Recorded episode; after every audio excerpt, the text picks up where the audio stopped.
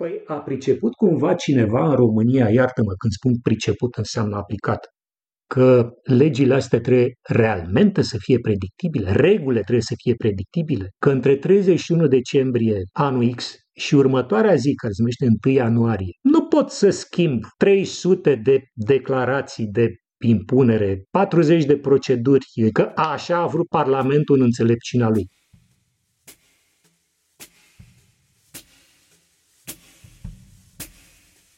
Salutare! Sunt Radu Puchiu și îți mulțumesc că ești alături de mine într-un nou episod Digitalizarea. Da, am schimbat muzica în episodul de astăzi. Am ales jazzul acesta mai apropiat de blues pentru că nicio discuție dintre cele purtate până acum nu m-a pus atât pe gânduri. Știi câte schimbări în declarația 112 au fost anul trecut? Majore, fără număr, fără număr, fără număr. În momentul în care cer cuiva să-ți facă o modificare în acest sistem informatic, care nu e simplu, resurse umane, salarizare, pontaj, etc., etc., și să o faci acum, în 5 zile, asta e misiune imposibilă. Cum e privită de la nivelul uneia dintre cele mai mari structuri de IT din administrația publică digitalizarea? Care sunt provocările administrării sistemelor mari ale statului? România se va rupe dacă nu avem grijă de, de cum o administrăm și în administrație, tehnologia informației este primul element, hai nu singurul, da? dar e 80% din meseria asta administrația publică. Informația corectă, la timp, servită în ambele sensuri, și funcționarului public și invers a beneficiarului de servicii. Am invitat alături de mine pe Adrian Popescu, cel care a fost până de curând conducătorul Direcției de Tehnologie Informației din Ministerul Finanțelor Publice. Am purtat o discuție lungă, plină de istorii mai puțin știute, dar și de probleme reale ale resursei umane necesare ținerii în viața unui sistem informatic critic al României. Gândiți-vă că la începutul anilor 90 uh, și în anii 90 în general, uh, comunicațiile între cele 650 de entități le făceam uh, cu trenul când am început eu acolo, ia discheta, na discheta, pun la mecanicul de locomotivă. Eu n-am reușit să conving pe nimeni în sistemul public, în Ministerul Finanțelor Publice, cum că pentru resursele umane în administrație, în primul rând, ar trebui făcut mult mai mult. Astăzi te invit la prima parte a conversației. Cum s-au construit sistemele electronice ale finanțelor? Cu cine? Cum și ce am învățat? Haideți să ascultăm ce a ieșit. Bună, Adrian! Bine ai venit la Digitalizarea! Bună ziua! Există viață după, după IT? Acum IT e în toate cele ce sunt și mâine vor de la soare. Tehnologie informației. Asta e și la amebă, și la COVID, e peste tot. Depinde în ce formă o practici. Deci nu se termină niciodată asta. Nu. Acum eu și o mărturisire. Eu am privit cu mare respect uh, toată zona, zona voastră de la finanțe și ca echipă și ca volum. Adică na, sunt, uh, să zic așa, centre de IT și centre de IT în uh, administrația publică, dar cel de la finanțe era un soi de, uh, știi, eu eram cu bărcuța, voi cu vaporul la mare și frumos. Cum, cum arată? Am fost curios și cred că lumea e curioasă să afle care e dimensiunea de fapt, cât de mare e. Într-adevăr, este, este foarte mare. Noi, cei care lucrăm sau, mă rog, lucram acolo, eu lucram la timpul trecut acolo, ă, probabil că ne-am dat seama mai târziu de lucrul ăsta și mai târziul ăsta înseamnă perioada în care au început să vină la noi și să ne dea sfaturi, aducă expertiză tehnică în domeniul nostru de, de activitate, ă, persoane, specialiști din alte țări. Contactele cu cei din administrația publică, din, să zicem așa, omologii noștri, au fost mm-hmm. foarte importante. Persoane care, pe de o parte, aveau nu numai, uh, să spunem, experiența proprie națională din uh, statul din care proveneau, dar uh, unii dintre ei aveau, să spunem așa, mai mulți ani de expertiză, de consultanță în spate și puteau să compare cu cu multe alte locuri. Uh, pe noi ne interesa în primul rând comparația cu, cu România uh-huh. și în al doilea rând ne interesa și comparația într-adevăr cu alte instituții din, uh, din străinătate. Ma, ce vă povestesc eu este mm, o istorie care poate părea foarte lungă, pentru mine e scurtă, Istoria mea la finanțe a început cu primii ani din 1990, nu mai știu cât era, 91, 92, ceva pe acolo. Uh-huh. Eu am ajuns la finanțe după ce am dat, să zicem așa, examene de admitere în mai multe locuri și am stat cu, să zicem așa, ofertele în față și m-am gândit ce aș alege, ce aș alege. Într-un fel au participat și cei din uh, familie mai în vârstă, să zicem, la această alegere. Eu au zis, mergi la centrul de calcul de la finanțe, fiindcă aici uh, vei avea o stabilitate mult mai mare. Mm-hmm. Stabilitate. Hm. Prea mă interesează pe mine stabilitate. Uh, știi, finanțele n-au să dispare. După ce am lucrat acolo, într-adevăr, câțiva ani de zile, Uh, și am dat despre, de exemplu, instituția trezoreriei, uh-huh. da, într-adevăr, finanțele sunt împreună cu statul, întotdeauna va fi un minister de finanțe într-un stat, că nu se poate fără finanțe, asta e. Armata, Ministerul de Interne, Finanțe, poate vă mai amintiți de caragiale, schimbările de guvern mitică, discutau care la aia, care la aia, erau, erau câteva ministere despre care se discuta. Finanțele sunt unul dintre ele. De ce este mare? Păi este mare și fiindcă l-am făcut mare, era mare el înainte, sensul că se ocupa el ca centru de calcul nu numai de parte de finanțe publice, ci și de asigurări, uh, jocuri de noroc, uh, bănci, tot ce semna financiar într-un stat. Ăsta era modelul statului uh, socialist, multilateral dezvoltat. După aceea 90, pe de-o parte și-a pierdut din aria de activitate, fiindcă tot ce a însemnat bănci, asigurări, jocuri de noroc, etc., etc., uh, și-au dezvoltat propriile sisteme, s-au separat. Pe de o parte, pe de altă parte însă a câștigat foarte mult în uh, aria de acoperire, de unde înainte centrul ăsta de calcul se ocupa numai de ce se întâmpla în București la nivel de guvern, să zicem așa, de Minister de Finanțe și de joburile lui. Uh-huh. Brusc a devenit o entitate care se ocupa de vreo 650 de instituții publice. 650. 650. Da? Mm-hmm. Organizate în vreo, să zicem, 45 de județele, știi, județele plus sectoarele.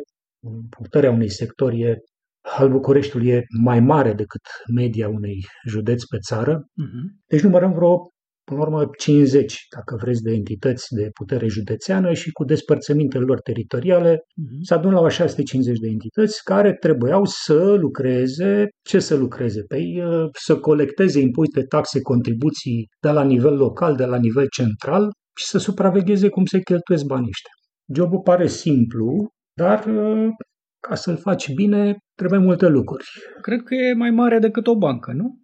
mult mai mare decât o bancă. Uh, diferența esențială între trezorie și bancă uh, nu ține atât de răspândire cât de obiectul de activitate. Uh-huh. Banca are o relație comercială comercială, trebuie să-și prezinte produsele, să dea frumos, să atragă clienții, să ofere uh-huh. serviciile ele mai bine pieptănate și așa mai departe. Uh, cu trezoria nu e așa.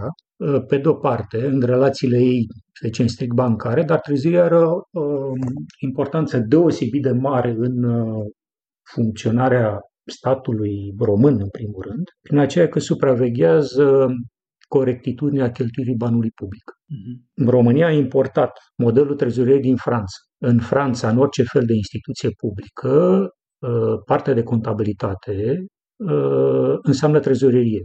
Trezoreria înseamnă Ministerul Finanțelor Publice. Punct. Uh-huh, uh-huh. Deci acolo se asigură nu numai uh, servicii din astea financiare, verificări, lucruri de genul ăsta, ci și uh, personalul întregime este personal angajat, plătit, uh, administrat de către Ministerul Finanțelor Publice. Noi l-am oprit la jumătatea modelului.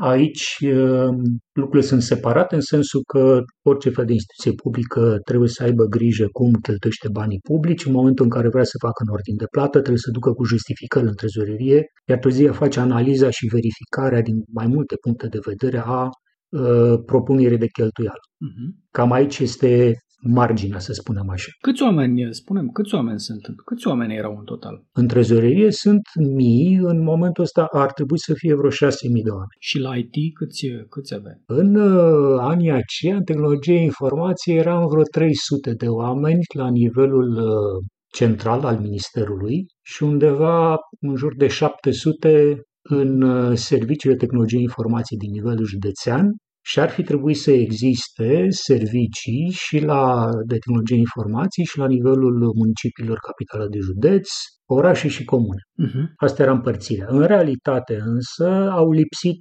uh, oamenii de IT din comune și atunci, în orașe erau puțin, concentrarea practic era în, în capitala de județ, uh-huh. fie lucrând la Direcția Județeană de Finanțe Publice, fie la Administrația de Finanțe Publice. Și uh, ce vreau să te întreb, uh, era cea mai mare din, uh, cred că, ca structură de IT din, uh, din administrație? Nu știu. Eu cred că nu. Cea de la interne să fie mai mare. Eu cred că cea de la interne este mai mare, numai că uh-huh. cea de la interne este deosebit de fragmentată. Uh-huh, uh-huh, uh-huh. E spart în foarte, foarte multe lucruri. Am, sigur, nu, nu, nu știu exact cum este la interne, a trebuit să vă adresați celor de acolo, dar am avut ocazia să discut în cursul timpului cu diverse persoane și uh, liniile lor de comandă sunt uh, foarte fragmentate, au alt stil de conducere. Da, spunem, o echipă atât de mare se ține greu, pe de-o parte. Doi, eu știu din, repet, mărunta mea experiență, că marea problemă este să traduci pe înțelesul conducerii, pe de-o parte ce face și ce se poate face și mai ales în cât timp se pot face unele lucruri, că aici erau marile mele provocări, ca să fiu sincer. Cum, cum e împărțirea asta între pe de o parte a ține echipa în regulă, pe de altă parte a fi proactiv la cerințele conducerii. Pentru noi lucrurile au fost, au fost cam așa. Vă propunem să faceți aia, aia, aia, aia. Ce ziceți? Um, um, abia în ultima perioadă, uh, și asta cred că mai degrabă din cauza că noi am fost uh, din ce în ce mai lipsiți de resursele umane necesare, uh-huh. suntem într-o mare lipsă. Sună foarte mult, o mie. Sigur, la vremea respectivă, în anii 90, era un număr suficient, să zicem, uh-huh. să zicem suficient, nu corespundea oricum cu necesitățile schemei, era mult mai, mai mică, dar uh, suficient prin uh, uh, raportare la ceea ce se gândeau că ar vrea să facă cu informatică suficienți prin uh, raportare la ceea ce făceam noi în momentul ăla cu informatică. Gândiți-vă că la începutul anilor 90 uh, și în anii 90 în general, uh, comunicațiile între cele 650 de entități le făceam cu trenul când am început eu acolo, ia discheta na discheta, pun la mecanicul de locomotivă, pe dischetă trimiteai în jos programele și de pe dischetă culegeai de jos datele Mhm.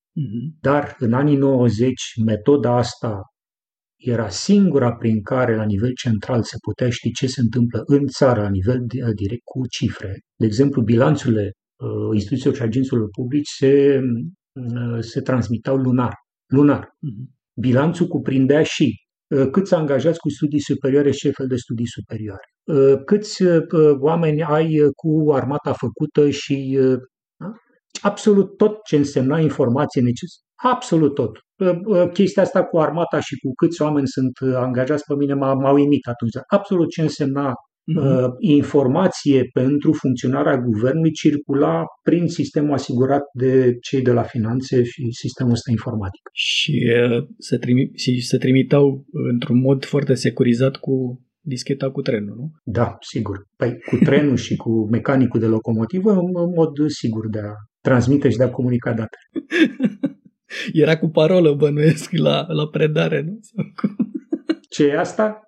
Ai grijă, te frumos, nu împacheta, nu pune lângă aia pe unde mă învârt mata și unde sunt câmpuri puternice electromagnetice, pune mai în spate unde Mm-hmm. Bine, după aia a venit uh, epoca, am uh, introdus, să spunem așa, cu succes uh, comunicațiile de date și am avut o bătălie mare pe care am dat-o cu Rom Telecom la vremea aceea, uh-huh. să explicăm că pe liniile de comunicație alea cu telefonul pot să funcționeze uh, transmisii de date la viteze mai mari de 1200 de bits pe secundă. Nu știm noi că funcționează la maxim 1200. Știți, modulațiile, s-au inventat protocoale noi, merge la 19.200 că am probat-o noi, 9600 merge la 19200, uh-huh. dar când ieșim din embargo, în vremea respectivă se aplica încă embargoul uh-huh. Statelor Unite și al NATO, da? și, de exemplu, modemurile nu puteau să funcționeze în România la viteză mai mare de 9600 bits pe secundă. Ca să, ca să obținem permisiunea să le, fun- să le folosim la 19200, am, cerut o, am obținut o derogare specială la, în anii 90.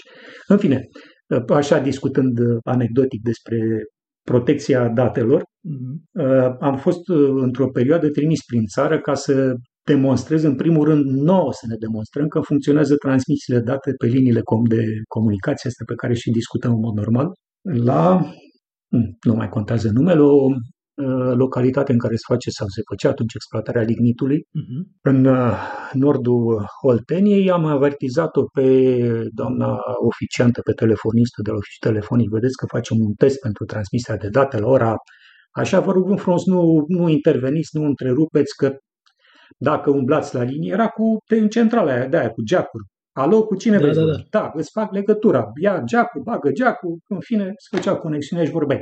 Mai telefon cu manivel. Uh, și, în fine, ducem, facem testul, merge ca de obicei, nu aveam probleme. De fapt, o jumătate de an, un an de zile am demonstrat colegilor noștri în interior, în centru de calcul, că este fezabil această minunăție, că pot să transmit date fără să ia discheta la discheta și că poate să fie sigur și fiabil și, în fine, mai repede, mai mult, mai... No, și când ne-am reîntors la uh, oficiul telefonic, uh, centralista ne întreabă, pe gata? Da, gata. Păi fluierăturile alea ați făcut voi transmise date acolo? Da, alea au fost. A? Deci interceptarea exista, dar fără, fără succes. N-a fost în stare să decodifice datele transmise. Super. Iar protecția, protecția acum, pe, discutând la modul puțin anecdotic sau fără, fără, fără glumă, partea asta de protecție a datelor a fost într-o o grijă și o preocupare foarte, foarte mare pentru, pentru noi. Uh, nu ne-a întrebat nimeni, nu au fost standarde, nu au fost cerințe, nu au fost impuneri, dar ne era foarte clar că astea vor veni cu timpul și că sunt obligatorii, că trebuie să protejezi datele, transparență, da. chestii de genul ăsta, de asemenea, cine, cui, când, de ce ai transmis, lucrurile astea trebuie să fie proiectate din capul locului și trebuie să-ți proiectezi așa sistemul. Scuze, m-am intrat în... Uh, nu, nu, nu, e foarte corect, uh, că e un subiect interesant, uite, și actual, zic eu, că partea asta de a avea politici, uh, protocoale, standarde, proceduri în spate este foarte importantă și e de, ce mai, de cele mai multe ori ignorată. Adică toată lumea vine și ce facem un sistem nou, dar sistemul ăla nou trebuie să vină peste niște reguli, că IT-știi nu pot să inventeze sisteme care merg oricum, oricând, or, în orice fel. Știi? Adică trebuie să plece de la niște lucruri. Și uh, multă lume ignoră partea asta uh, și zice, bă, cât nu crapă, nu contează, știi? Adică cam, cam asta e filozofia în, în mediul public. Cum, cum, cum era la, la voi? Adică bănuiesc că la nivelul ăla nu se poate altfel fără să fie organizat în, în zona asta. Dar întrebarea mea înțelege uh, dincolo de un layer tehnic uh, ce se întâmplă? Acum, lucrurile sunt așa, fiindcă noi lucrăm în domeniul tehnologiei informații, cum uh, spuneam, totuși sunt niște lucruri care țin de meserie și pe care trebuie să le respecti uh, indiferent că, virgulă, clientul își cere sau nu își cere. Nu știu cu ce să fac comparație, nu știu, cu domeniul constructorilor, construcțiilor. Uh-huh, uh-huh. Foarte bine, stă casa. La o cutremur, da, poate să pici, dar când o să vină, domne, cu tremurul uh, Cred că sistemul de proiectare corect, meseria și profesional este în ce zonă construiești, cum construiești, pe ce este solul și așa mai departe și să uh, ai grijă ca soluția să cuprindă toate aceste elemente de la început. Mm-hmm. Sigur, se poate pune și cât mă costă, domnule, construcția. Păi m-ar fi costat jumătate sau o treime din preț dacă nu voi mata să nu pice la un cutremur de 9 grade. Correct. Și aici uh, în ultimii ani au început uh, să fie presiuni, să spunem, mari făcute asupra noastră, în sensul că, dar mai lăsați-o, domne, mai moale cu cerințele astea, mai nu mai cereți voi atâtea și de și de și de Se poate și fără, dar peste 5 ani, peste 10 ani, lasă, domnul, peste 5 ani, ce o să țină astea 5 ani? Mult 5 ani. Nu, în informatică, în informatică trebuie să gândești până orizont de timp minim 5 ani. Minim. Așa e, da. Minim. Deși tehnologia se schimbă, se înnoiește în trei ani, cam uiți, în 5 ani poți să dai și software de bază la șmelți liniștit, ba trebuie acum, așa, în politica firmelor asta este, ă, gândirea care stă în spatele aplicațiilor și sistemele pe care le pui cap la cap, componentele pe care le folosești, însă trebuie să aibă toată fundația asta de fiabilitate, securitate, protecție.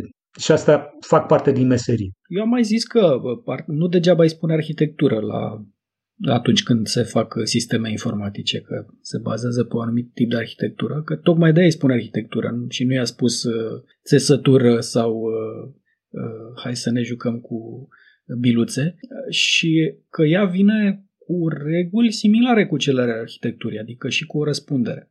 Unde mi s-a părut un conflict de multe ori este cel între presiunea care vine, hai să facem, faceți, renunțați la astea, hai, înșghebați ceva, încropiți ceva, da, jucați-vă un pic, dar răspunderea e la voi. Cum, uh, la voi cum a fost? Eu am avut uh, norocul să lucrez într-o noroc. Poți să-i spui și ghinionul, nu contează. Împrejurările sunt de așa natură. Uh-huh. Să ajung la finanțe, în, uh, spuneam la începutul anilor 90, într-o perioadă în care nimeni nu mai avea nevoie de informatică, dar nu mai administrația publică, nu mai avea nevoie nicăieri de informatică. Uh-huh. Știți, nu știți, mă rog, la 60 de ani eu sunt deja bătrân, a existat o politică în Republica Socialistă România, parcă așa se numea, nu? Uh-huh, uh-huh. Dar nu una, multe. Și în domeniul tehnologiei informației a existat o politică la nivel de stat Uh, și care politică, nu politichie, ca o politică, a fost consecventă. Ok, dezvoltăm informatica, aha, o să facem, aha, hm. Dincolo de, să spunem, uh, această declarație și clamație, uh, s-a lucrat foarte serios la o strategie pe termen lung și ideea era atunci, ok, dezvoltăm centre de calcul, că centre de calcul trebuie să fie răspândite la nivel teritorial și aveam cât un centru de calcul în fiecare capitală de județ în România, care se ocupa mhm. de la NIA, iar instituțiile mai mari ale statului, cum era și Ministerul Finanțelor Publice, pe anumite domenii de activitate aveau de asemenea, propriul lor centru de calcul, cum era exemplul ăsta. Uh-huh. Mai existau alte ministere și vă dau un exemplu, un minister la care am lucrat de asemenea, se numea Ministerul Agriculturii și Industriei Alimentare, care avea două centre de calcul. Unul pentru partea de agricultură și unul pentru partea de industrie alimentară. Uh, activitatea în general de politică și de organizare era o chestiune de care se ocupa, să zicem, administrația publică, de care se ocupa statul. Uh-huh. Eu lucram în Centrul de Organizare, Calcul și Perfecționarea Cadrelor din Industria Alimentară, așa se numea chestia. Cu alte cuvinte, și am văzut lucrul ăsta. Facem studiu de fezabilitate, de exemplu, în domeniul berii. N-am crezut că la în anii 70 în România se fac astfel. Cum o să evolueze evoluția consumului de bere în România, mhm. cererii de bere în România. Am citit acest studiu Ă, după 89, când a fost toată răvășala toate documentele s-au pus pe, s-au aruncat toate părții și mi-a picat în mână această analiză. M-a făcut să râd rezultatul. Spunea, o să ceară foarte, o să crească foarte mult cerere de bere în România. Trebuie să facem fabrici de bere. Uite, în 80 cum o să fie, uite, în 90 cum o să fie cererea. Curba era o curbă așa exponențial. Hai mă lași ca să constat că până anii 90-2000, ho, așa era se bea bere mult, mult, mult mai mult în România. Nu ajungeau fabricile de bere. Și știți foarte bine că s-au construit foarte multe fabrici de bere. Asta a fost evoluția. Ai nevoie de astfel de studii din capul locului ca să știi pe unde spui șinele, pe unde ia trenul. Care va fi? Da, ai nevoie și de, con- și de consecvența de care vorbeai, nu? Exact, exact, de consecvență. Pe dacă faci un cincinal într-un fel și alt cincinal altfel, nu mai merge treaba. Revenind, nu că erau toate roze atunci, vreau să spun așa, Uh, în două cuvinte. Uh, ce înseamnă uh, crearea de resurse umane? Da? Trebuie să ai specialiști în electronică, trebuie să ai în informatică, în automatizări, creăm structurile de învățământ. La ce? La nivel mediu, la nivel superior, bla bla bla. Mm. Ai nevoie de echipamente. Ok, le cumperi sau le faci în țară. E și asta o decizie. Noi am de ce să face tot în țară. Bine, prost nu contează. A, trebuie să ai echipamentele. Trei, cu ce se ocupă? Cine se ocupă de chestia? Ai nevoie de cercetare? Ia și fă un institut de cercetare asta se numește cercetare și dezvoltare în informatică. Atunci era de organizare și, ce, și informatică, parcă ceva de genul ăsta aici. Da, da, da. da. Da? E altfel se ocupă de aplicații. Păi mai am nevoie de undeva o zonă intermediară de sisteme de operare, de bla bla bla, drivere, mașini, hai să proiectăm și pune. Fă și institutul în domeniul ăsta. Ok, ideea atunci era, le facem pe toate în țară, suntem noi deștepți și avem uh, da. Nu trebuie neapărat să le faci pe toate, poți să și cumperi, poți să colaborezi cu alții, dar trebuie să spui problema.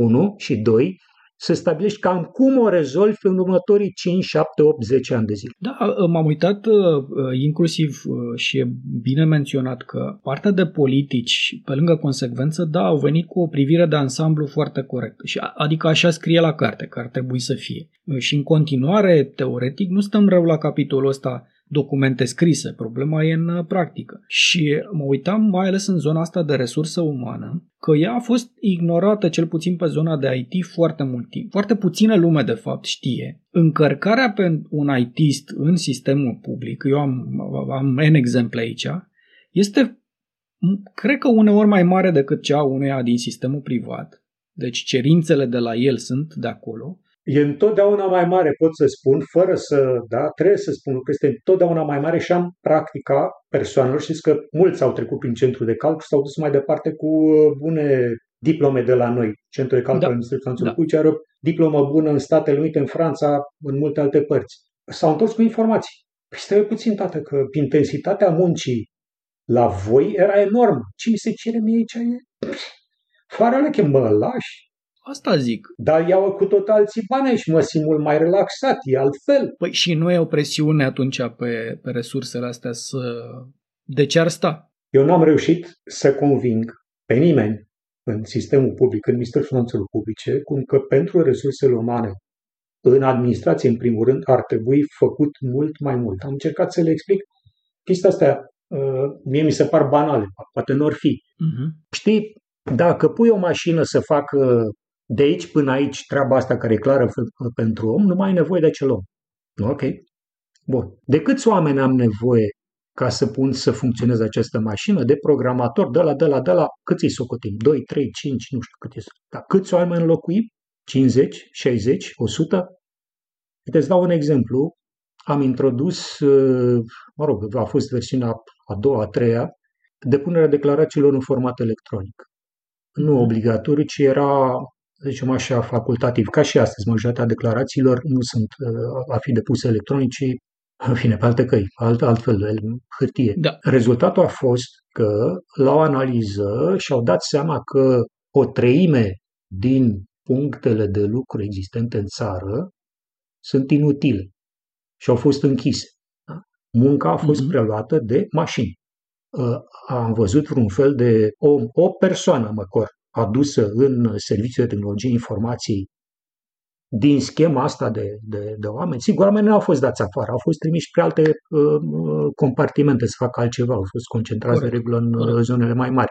Ceva la informatică nu, din contră, nu au scăzut la informatică. O lipsă de viziune, de înțelegere absolut mm, înspăimântătoare, înfricoșătoare, mi se pare mie, dar uh, probabil că nici n-am țipat suficient, nu am făcut destulă gălăgie, dar uh, poate în ultimii 2-3 ani când am îmbătrânit mai tare și am început să, scuzați cuvântul, uh, mi se rupă, uh, să spun mai tare despre lucrul ăsta, România se va rupe dacă nu avem grijă de, de cum o administrăm și în administrație, tehnologia informației este primul element, hai nu singurul, dar e 80% din meseria asta administrația publică. Informația corectă, la timp, servită în ambele sensuri, și funcționarului public și invers a beneficiarului de servicii. Care ar fi o metodă eficientă de motivare a IT-știlor în sistemul public? A IT-știlor în sistemul public. Păi cei de la finanțe, cei pe care îi, uh, îi cunosc eu, au stat aici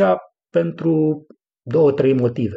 Unu, și mi se pare cel mai important, frumusețea meseriei și câmpul deosebit de larg de activitate, uh-huh. am ajuns să avem atât de multe de făcut încât noi ne putem permite să spunem alegeți, face aia sau nu orice. Ai aici mai multe posibilități, mai multe lucruri în care poți să, să zici că te implici mai degrabă în partea aia decât în partea aia, mai degrabă în serviciul ăla decât în serviciul ăla. E, e un câmp foarte mare de, de alegere. Uh-huh. Pe de o parte. Pe de altă parte, poți relativ repede să vezi rezultatele muncii și asta îți dă o satisfacție profesională. Uh, a fost o perioadă în care s-a învățat foarte mult și acum se învață. Uh, când spun perioada în care s-a învățat foarte mult, era o perioadă de învățare organizată. Ne puteam permite să plătim, să plătim ca să fim învățați. Uh, lucrul ăsta nu se mai face. 5 ani, 7 ani, 10, nici nu mai știu să mai număr și nu mai, n-am mai vrut să mai număr de câți ani de zile nu s-au mai dat fonduri, s-au tăiat fondurile pentru pregătirea personalului. Dar dacă oamenii sunt lăsați, sunt stimulați să învețe, ăsta este un motiv să, să rămână în continuare. Uh, alt mijloc uh, de, de a păstra, să zicem, oamenii, plăcerea de a veni la serviciu. Te simți bine în colectivul în care lucrezi? Uh, care e raportul între unghiuța pe care trebuie să o mănânc, asta e, vrei să trăiești, vrei ochișor, pap și unghiuță, uh-huh. și ochișor. Te omoară șeful cu foarte multe probleme administrative, cu rapoarte de activitate, cu sau activitatea este concentrată pe rezultat și mă mai lași mai puțin cu când ai venit, când ai plecat și dăm un raport uh, pe care mata îmi scrie într-o oră despre alte șase ore sau șapte ore cât ai stat la serviciu? Pune-mi, uh, acum am observat și un lucru care uh, mi-l remarca cineva de curând, că conform legii achizițiilor mai nou, achizițiile ar trebui gestionate de către acest departament de achiziții publice, iar IT-ul trebuie doar să trimită o documentație, restul se ocupă ei. Cum, uh, cum funcționează modelul ăsta în IT sau nu? Vreți să repetați întrebare? Întrebare cu totul și cu totul... N-am ce legătură nu. E retorică, nu? vă informez, cu o bidă vă informez că la Departamentul de Achiziții Publice, legea se citește așa. Păi referatul de necesitate, inclusiv prețurile, trebuie făcut de ăla care vrea să facă achiziția. Cine vrea să facă achiziția? IT-ul. Păi, stai o clipă, eu nu vreau să fac achiziții. Păi nu vreți voi PC-uri? Păi eu nu vreau PC-uri, mă lași în pace. Nu vreți voi imprimant? Nu vreau mai imprimant. Nu. Chiar nu-mi trebuie. Nu? Dacă vrei să mă întrebi pe mine ce mi-aș dori, mi-aș dori să trimit oameni la pregătirea personală. Mi-aș dori să... Dar nu vreți voi serverele alea așa grozave de care nu știu ce vreți voi din alea, că sunt și altele mai simple și mai ieftine, dar le vreți voi.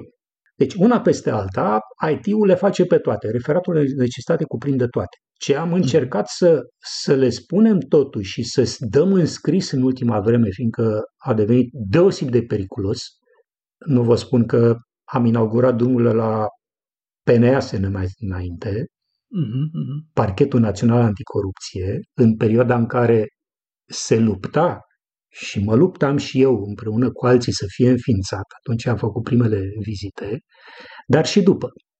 Deci, pe de-o parte, în calitate de, să zicem așa, consultanță, exagerând, da. dar oricum cu niște grupe de consultanță venite din străinătate, uh, și după aceea în calitate de cercetat. Uh-huh. Măcar atât am încercat să scriem și să, uh, să documentăm faptul că metoda de achiziție, că e licitație publică, că e încredințare directă, că mama măsii care o fia, da. pe asta să nu mai cadă în sarcina informaticianului. Să o stabilească Dumnezeule direcția de compartimentul acolo. Eu vă spun că avem uh, probleme în continuare, sunt colegi de-ai mei aflați în, uh, în întrebări, ca să nu le măsc altfel, uh-huh. exact pe tema asta. De ce stabilit voi forma de achiziție? Păi n-am stabilit-o noi. Păi nu, că uite așa se zice de la achiziții, că voi uh, a stabilit-o. Băi, nici nu are cum să intre în atribuțiile mele de serviciu. Nu înțelegi că nu pot să fac așa ceva? Nu că așa, așa zic colegii la achiziții, că voi.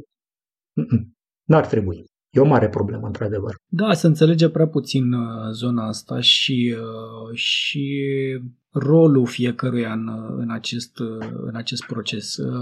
Mă uitam și la o altă componentă de, de tipul răspundere pentru că atunci când se întâmplă ceva rău, și cred că voi aveți exemple destule și eu aveam, toată lumea arată dacă a avut vreo mică componentă de calculator sau vreo de IT prin ea, IT-ul e de vină. Deci era, nu știu, ați dat uh, decizii de impunere la copii, cine e de vină? IT-ul, nu? Cum, cum era? Da, eu râd acum, dar pot să vă spun că am acceptat situația asta și am ajuns să înțeleg pe colegii din administrație. Știți, prima interacțiune, a, a mai vizibilă interacțiune este pe partea uh-huh. asta fiscală. Mai puțin se vede interacțiunea instituției publice cu, cu administrația publică. Oamenii ăștia care trebuie să plătească impozite, taxe, contribuții, na, oricum sunt mai mulți, sunt vrând nevrând mai puțin instruiți, mai vocali, Deci, uh, mare parte din, uh, să spunem așa, interacțiune, presiune vine din, uh, vine din partea lor. Mm-hmm. Și am ajuns să înțelegem pe colegii noștri de la fisc, să spunem, bine domnule, las-o așa, calculator a fost de vină, încă avem multe alte probleme în administrația publică. Asta asta de, ziceam, de coordonare, cooperare, Păi a priceput cumva cineva în România, iartă-mă când spun priceput înseamnă aplicat, uh-huh. că legile astea trebuie realmente să fie predictibile, regulile trebuie să fie predictibile, că între 31 decembrie anul X și următoarea zi, care se numește 1 ianuarie, nu pot să schimb 300 de declarații de impunere, 40 de proceduri, ci că așa a vrut Parlamentul în înțelepciunea lui chestia asta cu Parlamentul Înțelepciunea lui nu mi-aparține, este expresia unui jurist, mi s-a părut foarte bună, dar așa a vrut Parlamentul. Parlamentul cumva s-a gândit, s-a făcut vreun fel de analiză să vadă care este nevoia de pregătire a administrației publice? Da, știu.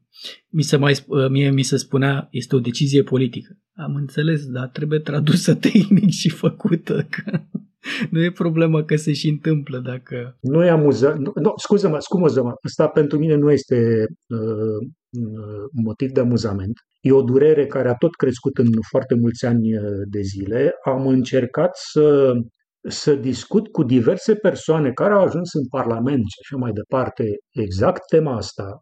E o temă pe care uh, au prezentat-o consultanții străini Aia pe care îi chema România până anii 90, prin anii 2000 și un pic, să vină în mhm. România să ne sfătuiască, din capul locului, eu spuneau, băi, stabilitatea instituțiilor, băi, stabilitatea administrației, băi, trebuie să aveți proceduri, băi, trebuie să știți ce faceți, băi, trebuie să... Da, nu le schimbați. E bine, sunteți dinamici, dar nu, bine. nu le schimbați. E, nu, noi asta n-am învățat și nu știm și nici nu ne interesează să știm care este costul unei schimbări. Da? A introdus în câmp nou în declarație 112. Uite, și asta mă, mă, mă, mă frige foarte tare pe, pe spinare. Da? Știi câte schimbări în declarația 112 au fost anul trecut? Majore. Da? Fără număr. Fără număr. Fără număr. Ori asta înseamnă, fiindcă acea declarație este pregătită în mare proporție, cam probabil către 200 de mii de declarații sunt pregătite automat de către sisteme informatice. Nu mai mhm. intervine niciun om. Adică procesul de la L-am angajat pe Gigel, i-am atribuit salariul X, uite câte ore a pantat, uite ce ore a făcut. Asta e declarație care trebuie să ajungă unde trebuie să ajungă. Procesele astea sunt automatizate în vreo 40% din, din, la 40% din angajatorii din România. Sunt peste 200.000 mhm. de mii de angajatori. În momentul în care cer cuiva să-ți facă o modificare în acest sistem informatic, care nu e simplu, resurse umane, salarizare, pontaj, etc., etc., și să o faci acum, în 5 zile, asta e misiune imposibilă. Nu se poate Fără implementa. testare, fără nimic, nu? Ca să... Ce testare? Poftim, care testare? Nu, domnule, lasă să funcționeze. Care testare? Cine interesează? Dăm datele acolo. Am ajuns după ani de zile, dar sunt mulți ani de zile, în care să ne înțelegem cu colegii noștri din direcția de legislație care au văzut din practică da? ce înseamnă o modificare de asta făcută de, de azi pe mâine, implementată că cere politicul acum și care sunt repercursiunile, cu efectiv scăderi, scăderi efectiv de, de, de încasări. Uh-huh, uh-huh. Crezi că îi ascultă cineva? I-a ascultat cineva anul trecut? Îi mai ascultă cineva? Nu. No. Fă.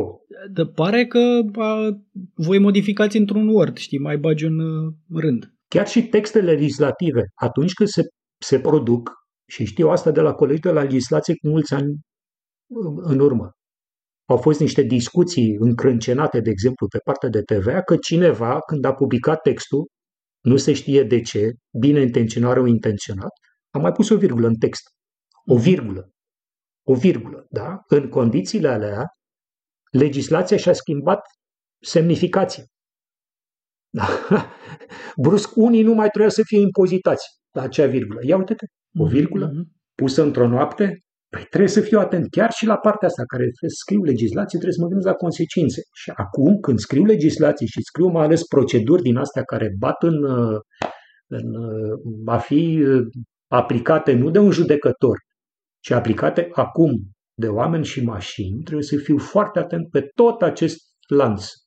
Inițiativă legislativă, procedură, aplicații informatică și să le testez pe toate cap la cap. Ăsta ar fi idealul, le testez pe toate cap la cap.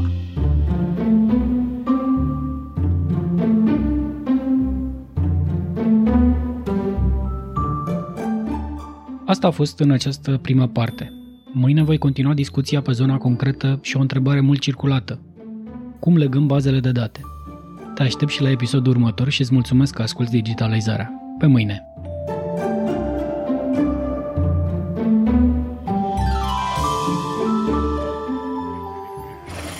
Digitalizarea Digitala, Digitala. A mix of fun, folklore, myths, and tech. With awesome people in Radupuku. Aidotsi totsi kumik kumarins pro digitalisare.